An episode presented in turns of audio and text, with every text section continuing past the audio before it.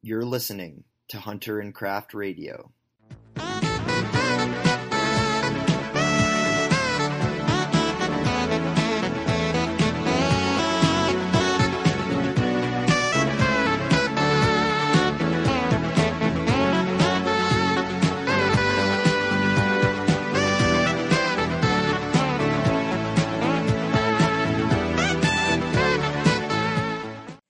What's up, guys? Evan Lewis here for Hunter and Craft podcast, episode two.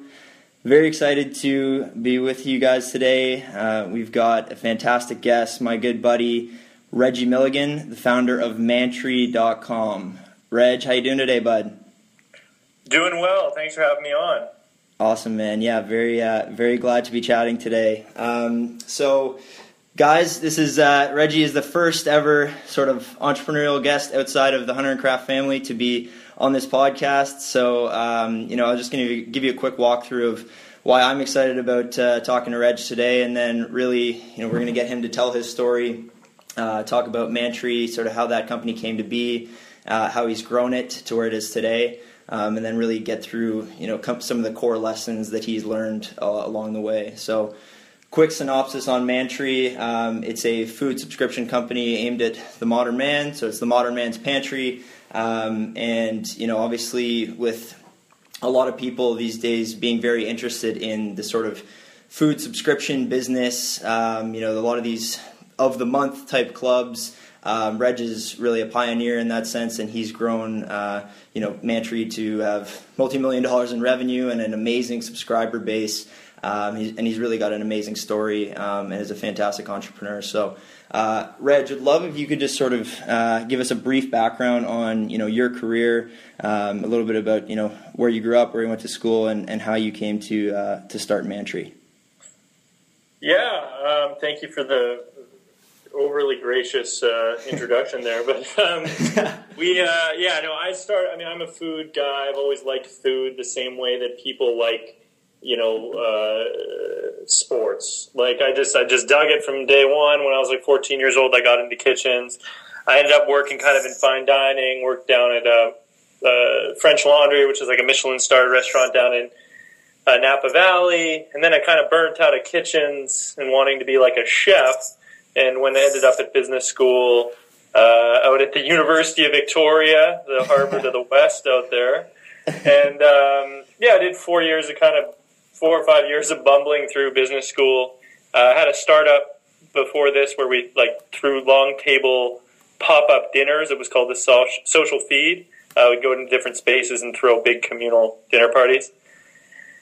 And then just always saw this space for guys and food and kind of thought there wasn't a good resource, wasn't too many good resources in there, and decided to kind of attack that area. And um, also at the same time, when we started the business, just saw so many people making cool stuff like barbecue sauces and mustards and salamis and small barrel batch of this. And you know just saw the opportunity to help people discover all these cool makers Amazing, right on, buddy. So, I guess just a quick snapshot of uh, where Mantry is today. Um, like maybe if you just talk a little bit about your, you know, where your subscribers are at and um, where you guys are based out of. You guys, I mean, I know you got a pretty awesome space there in NYC, but uh, if you just, yeah, talk about what's going on with Mantry right now.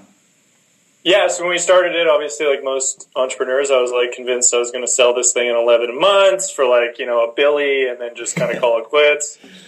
You know, and then you find out that that's uh, difficult to do. So, no, we, we started it. We've been growing it steadily. We've got good, we've got definitely validated our product. Like, people seem to dig it. Now it's just about kind of growing the business and continually trying to add value for our customer and also just you know working on the maker side because they just want to get discovered and they want to get their product in front of key people and influencers. So it's a fun game, man. I call it the uh, free MBA, starting a business.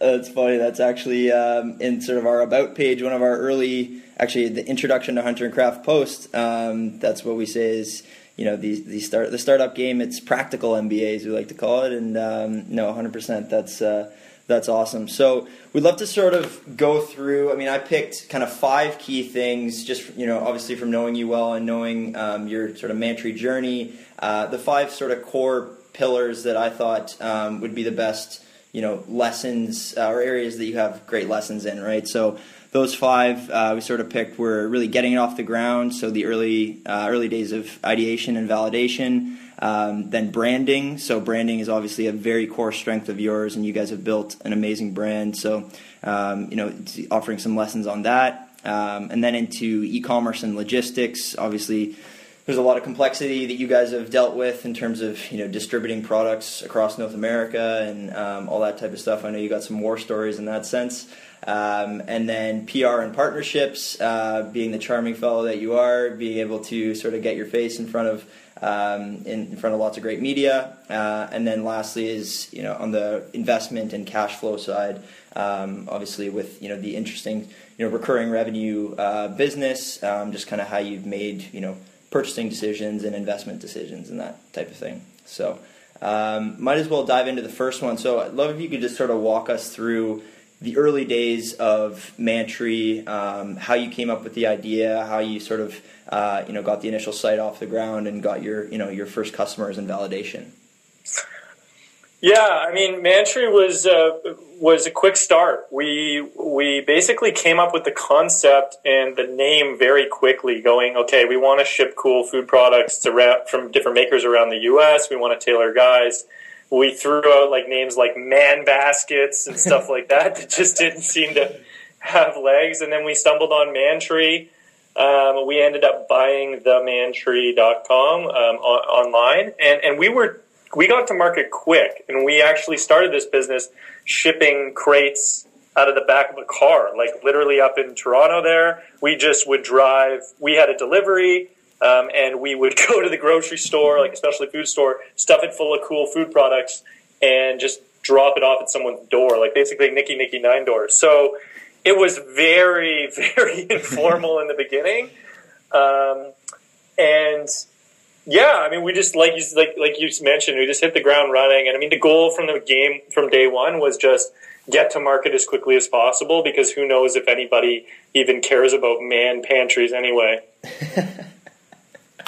yeah, that's really interesting. You know, I see a lot of um, a lot of entrepreneurs and people starting businesses building too much. I mean, I you know I was guilty of it with eProf, but really without um, without getting that sort of product market fit. I, I, mean, I'd love if you could just sort of talk about it and stress because uh, I think it's super important to really you know know you've got something by actually getting people to pay for it rather than uh, you know just building and hoping. Yeah, I think when we launched the social feed, which was my previous business, we sort of thought we'd open it to friends first and see what kind of reaction we'd get. And um, with Mantry, the, the goal was to get it to strangers as quickly as possible because, like, your friends will always tell you that things are like pretty cool. They won't really give you hard feedback.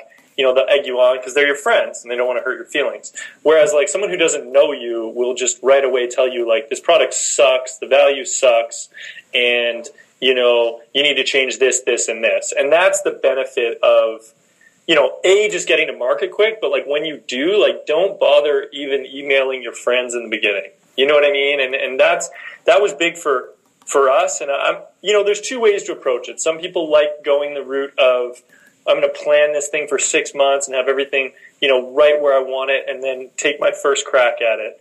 Um, I'm a true believer in just hitting the ground running and getting that product out there and just taking you know taking the brunt of it uh, head on and, and quickly trying to change things until you have a bit of a a bit of a decent fit for a product. Yeah, absolutely. That's uh, I mean, you're pretty much Mark Zuckerberg of the food world in terms of uh, you know he had, he had he had the Facebook, you had the Mantry. So I have a funny story about that. Um, Terry G uh, is the reason that we were able to get uh, the Mantry taken away. I used to do dinner parties when I was cooking uh, on my weekends and stuff like that. My time off, I would go into uh, different people's homes and cook like tasting menus, sort of private dining for like uh, people who wanted to throw a party at their place or an anniversary or whatever it needs to be. And one of the dinner parties we did, there was a guy at the table named Terry G. This is when I was like 19. And he mentioned, like off the cuff, that he would buy and sell domains as like a way, sort of a hobby side project. And so years later, when we had the Mantry, and we were like, we got to get rid of it. You know, we've seen social network, and we're like, we got to get rid of this like the in front of it. It's killing our vibe. So I remembered him, and I called him, and I said, like, listen, we got to get rid of the the. Like, I don't know the first thing about buying and selling domains, and he actually helped construct like the perfect email and the perfect way to go about it. And we ended up buying Mantry.com off some guy in South Korea for like it was like seven hundred bucks. So Mantry.com is because of uh, the the fine work of Terry. The legend of Terry G. What a winner! that leads in quite nicely to the uh, the branding lessons. So essentially, uh, one of the things that really stood out to me was in the conversation we had a couple weeks ago. You really talking about how you need to, when you're building a brand, um, have it very clear in the consumer's mind you know exactly what you guys do um, you know from a messaging perspective. So i love if you could just really go through you know your learning on um, building mantry as a brand and how you sort of taken feedback and learned to you know take some of the good stuff but also tune a lot of stuff out yeah um, so i mean I, am a big believer that like especially on the internet nowadays you got to be niche um, and if you're kind of trying to talk to everybody you're talking to nobody um, and so with Mantry, we just focused in on this kind of group of 24 to 38 year old guys and cooking and food, um, and just just zeroed in on it and, and sort of forgot about everything else.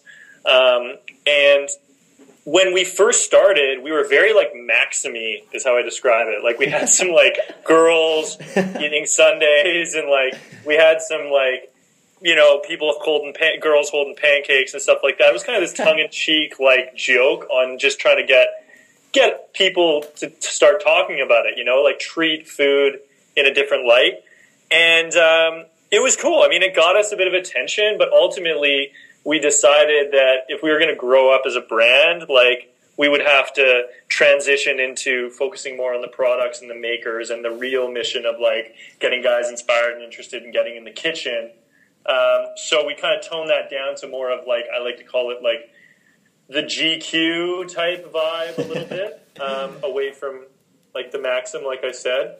But um, yeah, so that was one major change for us.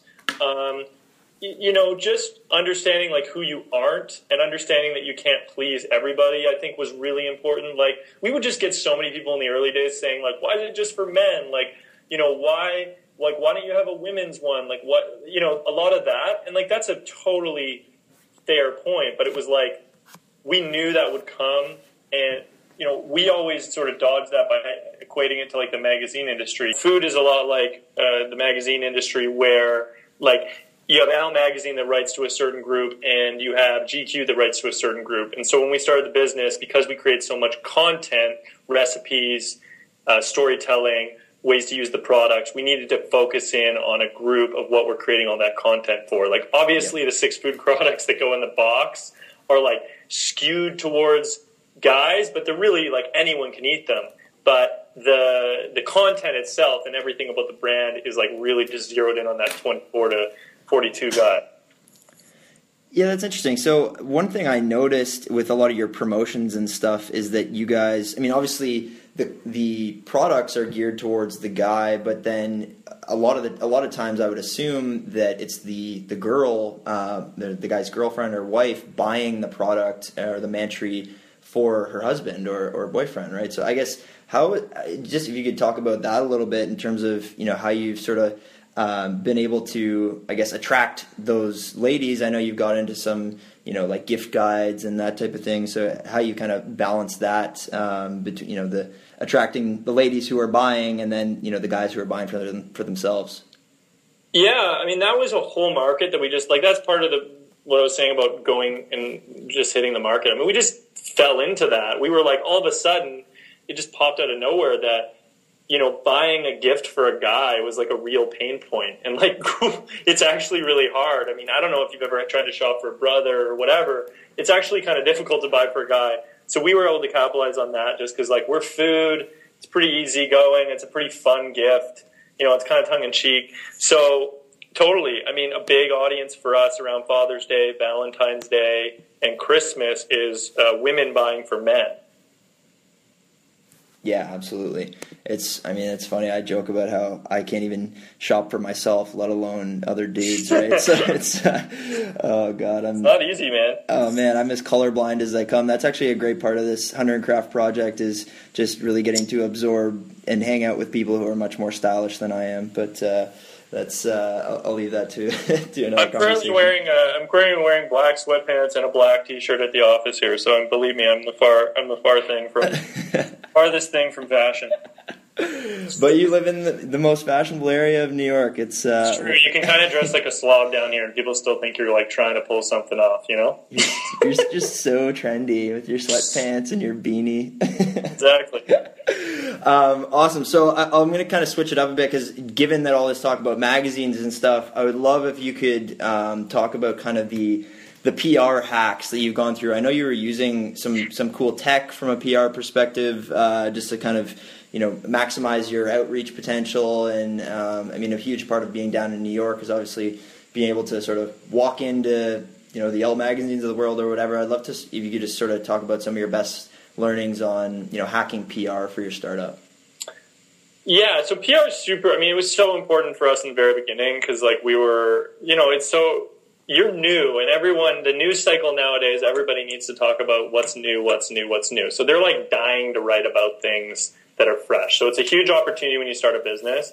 Um, the, the things that I've learned over time is like you just unfortunately the best way to go about it is try and make personal relationships with people and try and if you can't do that try and craft pitches um, to specific reporters like one great thing that we do, for example you mentioned all the gift guides is like you know you look up all the gift guides if i'm looking trying to get into the father's day gift guide of 2015 of a bunch of different you know magazines i look up on Google, I type in Father's Day Gift Guide 2014, I see who wrote all those guides, and I start, you know, trying to figure out how to get the writer's content. I mean, they actually want to find things, contact. I mean, I, they actually want to find things that they can write about too. So it's like finding that product uh, writer fit is important. Like a lot of people think, oh, I just want to be on TechCrunch or I just want to be on like the next startup blog. But like they get so many pitches a day. Um, you're better off trying to think, okay, like let's say that I have a new golf club startup. You know what I mean? And uh, you know, it's not necessarily just targeting golf magazines. Maybe there's a whole line of like, like you mentioned, women's magazines that want to have a new cool gift for guys. They can gift a golf club. Like it's finding those kind of like n- those those sort of different angles on it um, that's really important. Like it's because that's how you'll get covered. Like we actually get covered by more women's publications than we do men's because I've always said like if I pitch GQ, it's a guy pitching a guy on what to tell guys. if I pitch uh, a women's magazine, it's a guy pitching typically a women's editor recommending what guys like. You know, and that's just a way better plat like pattern um, than you know, then what I find in, in, in, in, like with our, because we're so sort of a gender focused business, um, that's one thing. So uh, I think, um, you know, finding those little angles that you can pull off is important. Just hammering away, like don't be afraid to cold call. Um, no one does it anymore. Um, and, and just trying to, even when you write an email, even if it's like just short and sweet in two lines, try and like you know, try and personalize it because if it comes across copy and pasted, like you're going to be dead in the water right off the top. Totally. What's the um, what's the biggest, I guess, PR push or um, I guess you know the biggest influx of subscriptions and stuff? Like where where did that come from? What's kind of the biggest PR splash that you guys have made? Uh, well, we were in we were on the Today Show twice, and we were on Oprah. Um, was was big, like Oprah magazine. Now, like apparently back in like the mid 90s if you were on oprah like it was over and like that was it but um, we you know we got in the mag which was really good we got in food network magazine we've gone on usa today we've gone on like i mean we've gone on a lot of the major like networks and most of that was around gift giving season mm-hmm. um, so yeah those ones like a today show i mean that just the amount of people that still watch those daily tv um, morning shows like is just astounding and so that'll like move the dial right away but that's not to say that like you know, some of these smaller niche magazines, um, you know, like let's say just as an example, like cigar aficionado, like maybe it's not that big, but like you get in something like that with a product that we have, and like you're going to see the dial move pretty good. Um, so it, it is um, like the big ones are nice, but it's like the accumulation of the smaller stuff that really makes a difference in, in PR generating revenue. Nice. Are you still using that um, that PR like software to to hack it a little yeah, bit? Yeah, we. I mean, one good thing to mention is like Cision is a PR software, and I mean, all it really does, what Cision does, is you pay, you know, you pay annually every year, and it just gives you a database of all the contacts for all, uh, basically the writers. Like you can look up, you know, who writes food for uh, the New York Times, and it's it's just helps because you don't have to go searching for these people's contact. Now it doesn't guarantee anything. You still have to make a compelling pitch. You know, you still have to be like interesting and like you still have to do a good job of of pitching a great story or an angle for the writer, but it just cuts out like having to track down and search. Now, that used to be a bit harder than it is now. Like most writers have Twitter and stuff like that, and a lot of the times I've had good success by just tweeting at tweeting at somebody and saying like, "Hey, can you DM your contact? Like, I think I have a cool story that you can cover." Yeah, totally. So, um, I mean, that's that. So that's a lot of great stuff on, I guess, you know, the slightly softer side of things. we'd love to dig in a little bit on um, kind of the the e-commerce logistics, and then into um, you know, kind of the the investment and cash flow stuff. I mean, obviously, with you guys, a huge part of this business, like you know, if you want to start really any kind of e-commerce business, there's the logistics and you know the shipping and stuff. I mean, I assume you guys have what's kind of the, the far-ranging um, deliveries you guys have to do. It's it's strictly in North America, or do you guys do global? Yeah, well, we ship. Uh, I mean, right now we're kind of looking at the UK, but we're um, we ship basically all across North America, and we do um, you know, we do Hawaii and we do Alaska. So, um, yeah, quite a bit of shipping, quite a bit of logistics. Um, it's fun times. What's kind of the, the logistics process um, that you guys go through? For, you know, I guess if you could walk it through straight from you know the curation of uh, of the goods to you know getting that the mantry actually shipped to the person's door.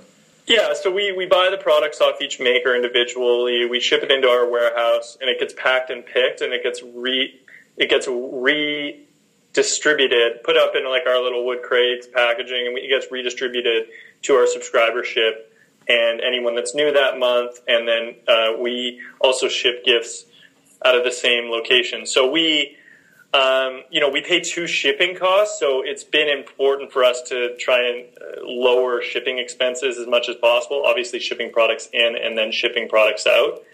Um, now, in um, in the U.S., that is uh, a lot easier to do. Canada has really expensive. It just costs more to ship things in Canada, um, so it's definitely more economical in America to ship.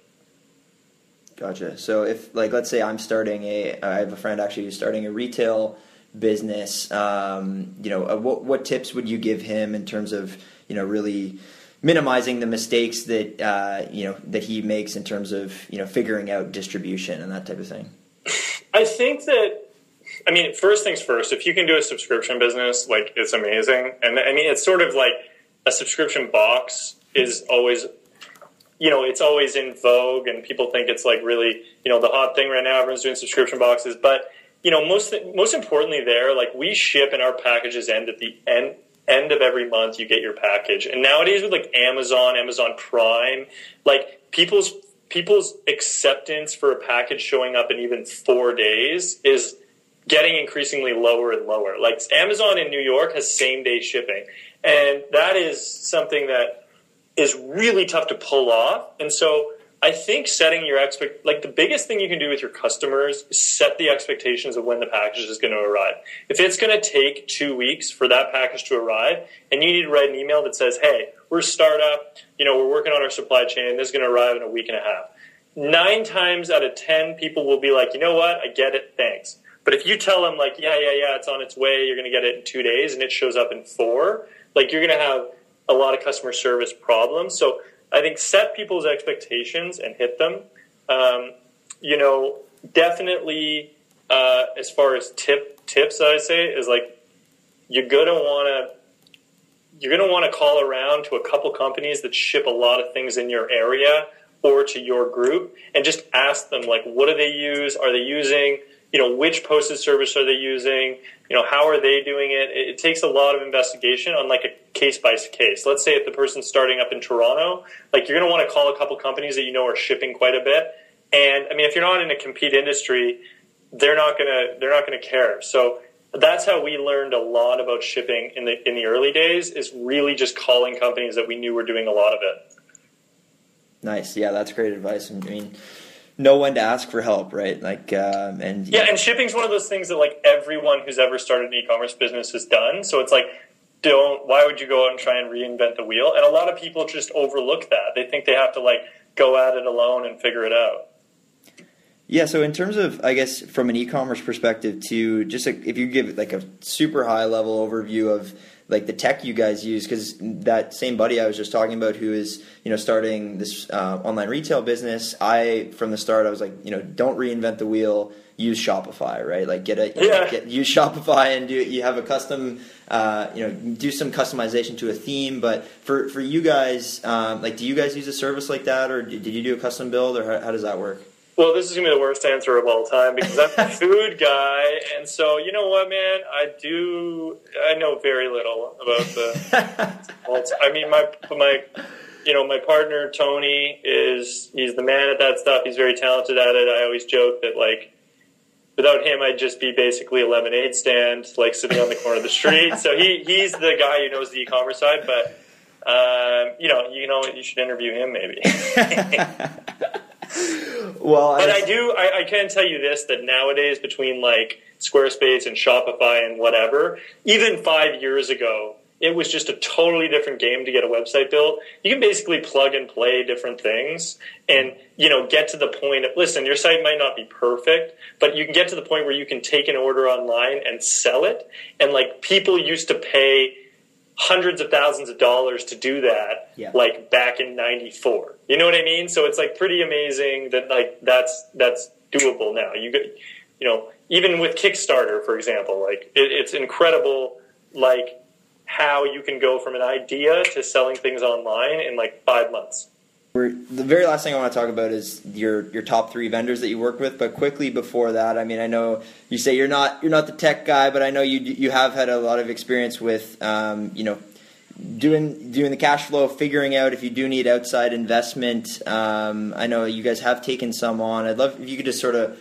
walk through um, you know the in, the investment strategy um, and what you guys have dealt with, and maybe some lessons you've learned uh, on on that side of things.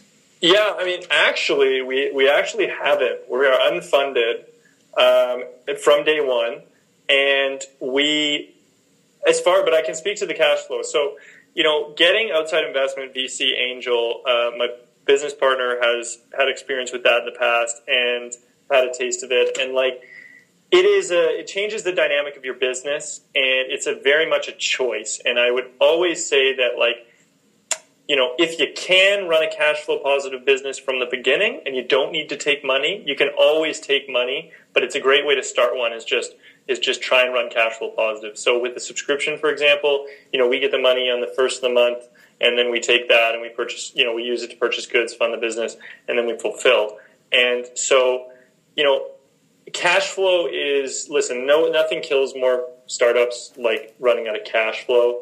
Um, but it is a it is a powerful, powerful way to make sage business decisions. Like a lot of the best decisions we've ever made, whether it's pricing our product or knowing what to spend money on or not spending too much on things that don't matter, have come because we've had little cash in the business. I mean, what you see a lot now, especially like New York got the whole Silicon Alley thing going on now, and there's a lot of startups down here, and you just see so many people that go get a million bucks in VC and they just burn it on things that just don't move the bottom line. And uh, that, you know, obviously there's examples of, of, companies that do really well taking on VC in the beginning and make it happen. But, you know, it, it does force you into a different thought pattern when you don't have funding. um, and you focus a lot on just keeping cash in the business and growing it. So that's my take on it. Is is like, listen, if you can start it unfunded and and, and hold on to that equity, um, you can always bring in money later when you figure things out. Um, but you'll you'll run a healthier business in the beginning, in my opinion. No, hundred percent. I mean, that's um, that's awesome. That's actually one of our biggest things with eProf. I mean, I'm envious of, of you guys just in terms of um, you know obviously the monthly recurring revenue and um, and all that type of stuff. I mean, with with eProf, we unfortunately you know we never really had a, a lot of legs to stand on from a from a cash flow perspective. I mean, we were sort of you know, getting by government grant to government grant, and um, you know, if I would have done it again, I would have literally not wrote a single line of code and you know try to get uh, you know 10 marquee clients that are paying us you know a couple grand a month or whatever to yeah. um, to build something so that we know you know at the end of the day um, we have legs to stand on we have you know if we do need to pivot or whatever we can but we have that core group of customers that is you know paying us um, paying us a little bit of money so that we can get by and we're not sort of you know relying on grasping at straws it's a, it's like a morale thing too. You know what I mean? If, if that's why I've always, I mean, I've gravitated towards sort of, I call it, uh, we're selling root beer essentially. Like we have a core product and we, you know, we ha- we know our margin on it and we make it work. And you know, we do have an e-commerce enabled business for sure. But you know, there I, I there is a nice feeling of knowing like when you sell something, you are making a bit of money there. You're not trying to set up like a massive network, um, and that's just sort of the way I like to kind of do things and, and it, it, keeps the morale up in the business, man, when a little bit of cash is coming in. Even making a couple sales, like in the early days, like you get one sale a day and that's enough to like fire you up for one more day. You know what I mean? And, and startups are just an energy game. Like at the end of the day, it's all about just getting up every day, being stoked to work on it. And you kind of get these little hits of adrenaline. You know, now if we sell one crate in a day, I like go home and cry. But like, you know, it, it's all a progression. I guess you learn to like, I don't know. It's. We always joke in the business, like me and my partner, it's like how quickly your dial moves. Where like you used to make two hundred bucks a day and just be stoked, and now whatever you make a bunch more than that, and and and you're like, oh man, that was a tough like tough sales week. You know what I mean? So, um, yeah, I think I think cash is I, am a big fan of like just trying to get early customers and getting people that, are, that, that give you the feedback and the hope that like the product's working and like we just need to find more of these types of people um, and go from there. Question: What is the most crates you guys have ever sold in one day? That's a great question. I'm not going to answer because who knows how big you're going to get, Ebbs? You could become the next Larry King, and um, right. we've. I mean listen, to not completely dodge it, like we have, you know, we've had good, strong. No, I'm going to dodge this question. All right, fair enough. Okay, well, let's. Last thing is you can pump the tires of some of the amazing vendors that you've gotten a chance to work with, and maybe you know just shed light on a couple of your favorites because um, I know you know I've seen your pictures. You've been all over, you know, all over the U.S. and Canada, um, meeting with amazing, you know, craft producers of uh, of really cool food and stuff. I'd love if you could just, you know, maybe a couple that come to mind, um, tell their stories, and then you know we can uh, we can link to them in, in the show notes of the podcast. Yeah, man, I would love to. I want to give a shout out to Stu Waters, who owns Stu's Kitchen. He makes a Bloody Mary mix, and he's the first guy we ever put in a Mantry. And Stu was a chef. He was used to be a chef, and the recipe was developed by him working at Alinea, which was like he used to work at a place called Alinea, which is like one of the top restaurants in the in North America. And then he just decided that like Bloody Mary mix just sucked, and he wanted to create like the own perfect concentrate. So it's a concentrate that you ju- dump into. Uh, you know your Caesar or your Bloody Mary tomato juice, and it just makes like it just makes the most wicked Bloody Mary, and I mean that's a project product I'm always stoked on. Another guy is um, Olive and Sinclair Chocolates. Scott Scotty Witherow down in uh, Nashville, Tennessee, is doing like stone ground chocolate in the heart of Nashville. Uh, he went. He's like a Southerner who went to France to train how to make shop chocolate. Came back to Nashville, just doing super cool things, like doing like duck fat caramels, doing like chocolate salami, like no meat, but like uh, cocoa based, sort of looks like it looks like a, a charcuterie. Um, you know, he's doing cool stuff. And then I got to give a shout out to uh, Doug Crane at Dragon's Blood Elixir, who makes probably the best hot sauce I've ever had in my life. Pretty close to. And um, his he uses like all Connecticut grown apples and habaneros. And uh, I call him the whooping crane because he's like very elusive. He's extremely hard to get a hold of, and uh, he, you know, I'm pretty sure he like goes to farmers markets and just sells his stuff. And but he's a good dude and he makes cool stuff. And that sauce, I'm telling you, if you put that stuff on eggs and you don't like it, then I got a problem with you. oh man, I'm getting hungry. So I got I got to ask then, what um, what is in the next Mantry or what's sort of coming up uh, for the summer? If you give give our lovely listeners a preview of uh, you know if they did want to go out and, and get a Mantry, what uh, what's coming up?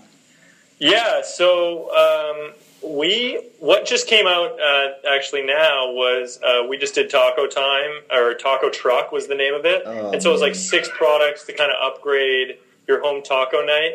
Um, and that that was a great. I mean, that was a great box. Went over well. We got a grilling box coming up that we're calling Grill Fest.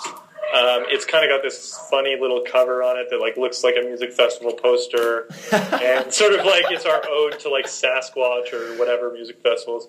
And so yeah, that's sort of six products to throw like the perfect backyard cookout um, and recipes to go along with that. Um, but yeah, man, lots of fun. Like we have a lot of fun with the themes every month. Uh, we just did one that was called Island Time. That's like all Caribbean influence flavors, like jerk chicken.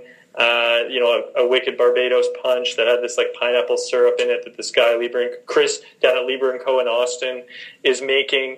Um, so yeah, man, different. I mean, it's like a physical magazine article every month. So different themes. Um, it's always a surprise, um, and it's a lot of fun it, we get to taste a lot of things and travel quite a bit, and, and um, it's a, it's a good time. I love it, buddy. That's that's fantastic. You can just hear you lighting up, uh, talk, talking about all that stuff. I can't even oh imagine. Can't even imagine. I've I've been, I've been to your office. I know you guys are always stocked with the you know the coolest goods. Um, so, cheers to you for living the dream, buddy. That's uh, that's awesome, and um, thanks a lot for uh, for joining us today. I mean, um, lots of great takeaways and um, you know, I'm really pumped. Can I recommend some books? Yes, absolutely. Okay, check this out. I read a lot. First of all, the, everything I've ever, I mean, we we still have a long way to go with our business, and things are going good. Things are going okay and good, but like, you know, we're always looking to grow, and uh, everything that I've like big influence on my life in the last couple of years is just getting audiobooks and getting Audible.com and just listening on the subway, in the shower, like all the time, trying to absorb information on how to run a business nice. on the fly. Um, some books like have just that have just opened my eyes completely. Um, three.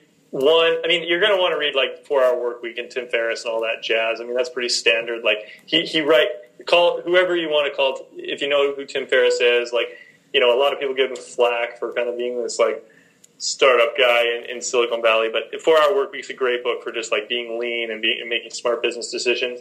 But the big three for me, uh, when you're starting a business, there's an amazing book that took me a long time to follow called Blue Ocean Strategy. It's all about creating new market spaces um, as opposed to going into red oceans, which are uh, things where there's always a lot of competition. Um, that is a great book. Uh, I would be, uh, I, I, believe in the book The Secrets of Power Negotiating by Roger Dawson, which is a book all about negotiation. Nothing will save you more money in your business faster than knowing how to negotiate properly. Um, so that has been huge. Um, and there's actually there's actually a great book that's called Morning. It's called Daily Rituals and it's just like a bunch of successful people and like what their routine is. Um, you learn pretty quick that like a lot of the most successful people uh, are very routine routine driven. So it goes back to like composers in the 1700s up until like you know CEOs from the 2000s and just like what they do and like when they work and you know do they drink tea or do they drink coffee? What time do they wake up? And it's just like a fascinating book to kind of pick up and absorb a lot about um, probably the easiest way to be successful is just copy the shit out of what successful people are doing. so, yeah, those are three, man. Blue Ocean Strategy, uh, Daily Rituals, like I just mentioned, um, and The Secrets of Power Negotiating by the one and only Roger Dawson. That's awesome, buddy. The the only thing that makes me sad about reading the, the daily rituals of all those successful people is that they pretty much all get up at 4 a.m. and I really tend to love to sleep. So. so the truth hurts, man. They get up at 4 a.m. They have a cold shower. They have five raw egg yolks in a glass. And work for 20 hours, you know, and you're like, well.